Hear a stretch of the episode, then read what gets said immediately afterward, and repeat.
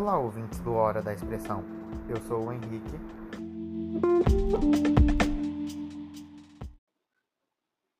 Bom dia, eu sou o Melo. E eu sou Samuel. Boa tarde a todos. Bom, o podcast de hoje começa com o programa do mais novo e bombástico filme documentário da Netflix, O Dilema das Redes. Sim, apesar de ser extremamente recente, ele já ocupou os assuntos de diversas pessoas durante essa quarentena, desde jovens a adultos. Então a coisa deve ser boa, não é, Samuel? Exatamente, Mel. O Dilema das Redes vai contar a história de uma família com um tempo de uso exagerado da mídia online. A dificuldade dos jovens de se conectarem e arranjarem outras distrações e o sofrimento de cada um que eles que cada um passa por causa do sufoco das redes sociais. Os passos para colocarem os depoimentos de vários profissionais que largaram seus empregos em redes e aplicativos para lidar com a questão ética de seus trabalhos.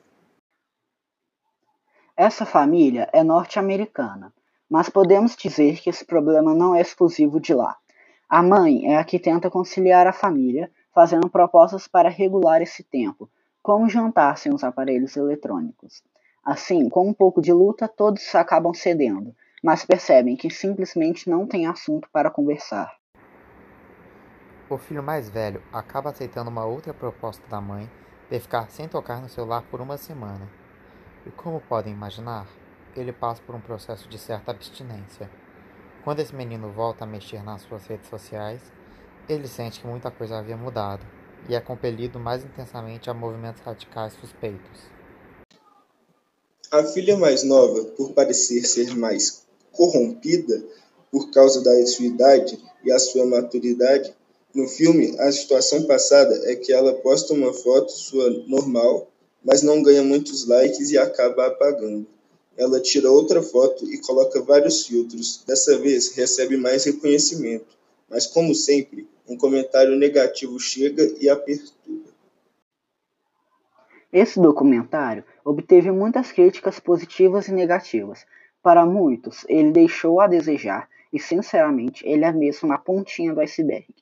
Mas isso não apaga sua relevância, porque muitas pessoas não têm essa consciência.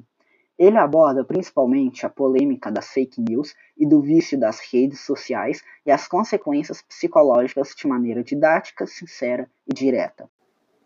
Segundo os entrevistadores de O Dilema das Redes, o fundador do Facebook, Mark Zuckerberg, e seus colegas CEOs, desculpa, e seus colegas CEO fariam dinheiro a partir do tempo e como um dos entrevistados disse, as redes sociais são as únicas além das drogas a serem a chamarem seus clientes de usuários.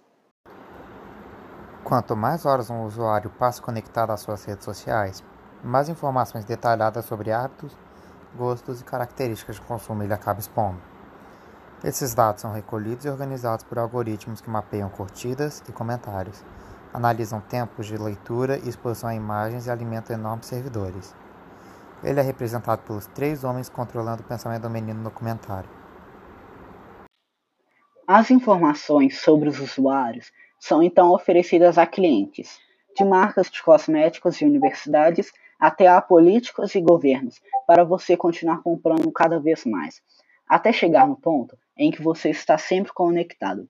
E isso é o que rende dinheiro para as grandes empresas, como Google e Facebook. Entre aspas, se você não está pagando pelo produto, então você é o produto. Fecha aspas. Essa frase foi dita por Tristan Harris, que é um dos principais pontos do filme, e isso cria um ciclo vicioso. Em O Dilema das Redes, Tristan Harris descreve ferramentas que seriam criadas para manter usuários vidrados e distraídos, enquanto anunciantes ganham dinheiro. Os mais claros seria a rolagem automática, estratégia desenvolvida para que a experiência na rede não tenha fim e o usuário siga conectado. As notificações, por sua vez, são descritas como uma das ferramentas mais eficazes para trazer quem está fora e manter quem já está conectado. Até aqueles mecanismos de esconder o conteúdo das notificações que força a pessoa a desbloquear o dispositivo para ver o que é. Já a dinâmica de curtidas e comentários positivos e negativos seria estimulado para manipular e tornar usuários dependentes, segundo os entrevistados. Nas palavras de Harris, as redes treinariam, entre aspas, uma geração inteira de indivíduos que, sempre que sentem desconfortáveis, sozinhos ou amedrontados, recorrem a chupetas digitais para se acalmar, fecha aspas. Essas chupetas seriam as validações recebidas por elogios e que trazem sensação de felicidade ou conquista aos seus usuários. Além de Harris, o dilema das redes traz depoimento de Asa Haskin, inventor do sistema de rolagem infinita usado pelas maioria dos sites, e Guillaume Chaslat, um dos inventores do algoritmo de vídeos recomendados no YouTube. Os entrevistados descrevem métodos de manipulação de emoções por meio da dopamina, um neurotransmissor ligado ao prazer, à alegria e ao bem-estar. Por meio de sistemas de recompensa imediata, como curtidas ou comentários positivos, as redes sociais teriam criado métodos de navegação capazes de estimular a circulação de dopamina em níveis sem precedentes. Como cada validação recebida online gera novos impulsos artificiais de dopamina, as redes manteriam conectadas uma legião de usuários cada vez mais solitários e carentes. Chama-se reforço interminente positivo essa relação de ato e resposta imediata, condicionado pelo ambiente das redes. Atuar em uma campanha eleitoral certamente não é uma tarefa fácil, principalmente em uma campanha majoritária. Tanto o candidato quanto a equipe técnica de, que o acompanha nos bastidores se depara com inúmeras adversidades ao longo dos 50 dias do período eleitoral, um prazo muito curto para se debater ideias e projetos com uma população que ainda tem o hábito de só discutir política em período eleitoral, principalmente depois da extinção da propaganda partidária gratuita. Saímos do problema das publicações ilegítimas com a propaganda negativa dos candidatos adversários veiculada por via impressa em jornais, panfletos e revistas, com distribuição local ilimitada, que só alcançava determinadas regiões, e ampliamos o problema que, com o uso da internet, atinge o país inteiro em questão de segundos.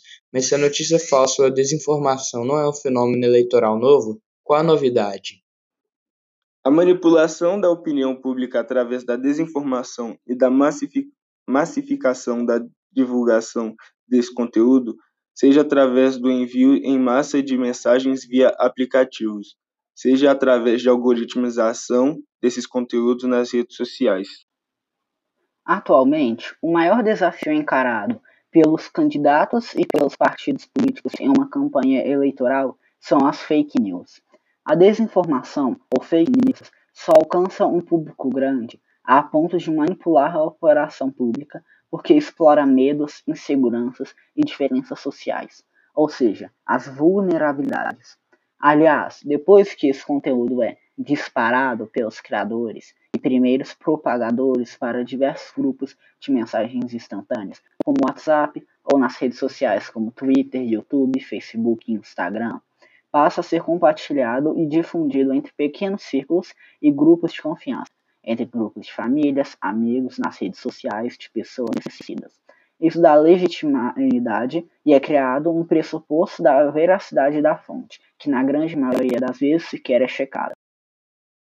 E os candidatos e candidatas ainda se deparam com o segundo problema depois da criação e divulgação das fake news: o alcance que o conteúdo atinge. E ainda que a campanha produza contra-informação, em geral, essa não atinge o mesmo alcance das fake news. Dentre os vários fatores que explicam esses fenômenos estão o fato de que a produção de desinforma e desinformação requer o investimento de volumosos recursos financeiros para a produção e compartilhamento de conteúdo com desinformação. E ainda que a contra-informação seja produzida e impulsionada com os mesmos recursos financeiros da fake news, o público atingido pela desinformação, em geral, não recebe a contra-informação em razão do emprego de algoritmos que selecionam, entre aspas, determinados conteúdos para determinados públicos. Não é à toa que a grande campanha de desinformação nas eleições gerais de 2018, que se deu no WhatsApp, poucos dias antes do segundo turno do pleito presidencial, Os jornais revelam uma companhia de desinformação, uma campanha de desinformação, desculpe, através do envio em massa de mensagens via WhatsApp, o que resultou na posição do TSE, ainda que muito tímido e aquele sua capacidade de efetiva situação em defesa da ordem jurídica. De um modo geral, não é só no Brasil que as pessoas se desinteressam pelos seus direitos políticos, seja devido às redes sociais ou historicamente, mas é o caso de muitos brasileiros que desvalorizam sua democracia por não participarem ativamente na política e, consequentemente, na organização da nossa sociedade. Para finalizar, nós sabemos que os discursos manipuladores sempre existiram. Inúmeros fatores históricos podem provar isso e sabemos que as plataformas atuais facilitam a disseminação deles, além de narrativas conspiratórias e fake news. O dilema das redes propõe apagar completamente e desinstalar as redes sociais e seus aplicativos como solução desses problemas, mas uma solução um pouco menos radical é reduzir o seu tempo de consumo. Uma pesquisa foi realizada em uma universidade na Pensilvânia, com a participação de dois grupos de jovens. Um dos grupos usaria as redes sociais normalmente, enquanto o outro reduziria seu tempo diário para 30 minutos, 10 minutos, para três redes durante três semanas. Ao final desse tempo, todos foram perguntados sobre depressão, ansiedade, autoestima e solidão, e com base nas respostas dessas pessoas, a psicóloga Melissa Hunt chegou à conclusão que, abre aspas, usar menos mídia social do que você normalmente usa levaria a reduções significativas tanto na depressão quanto na solidão. Fecha aspas.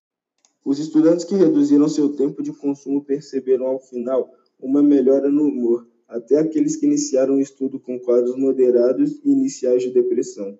Por outro lado, os que continuaram usando abundantemente não perceberam melhora ou qualquer mudança.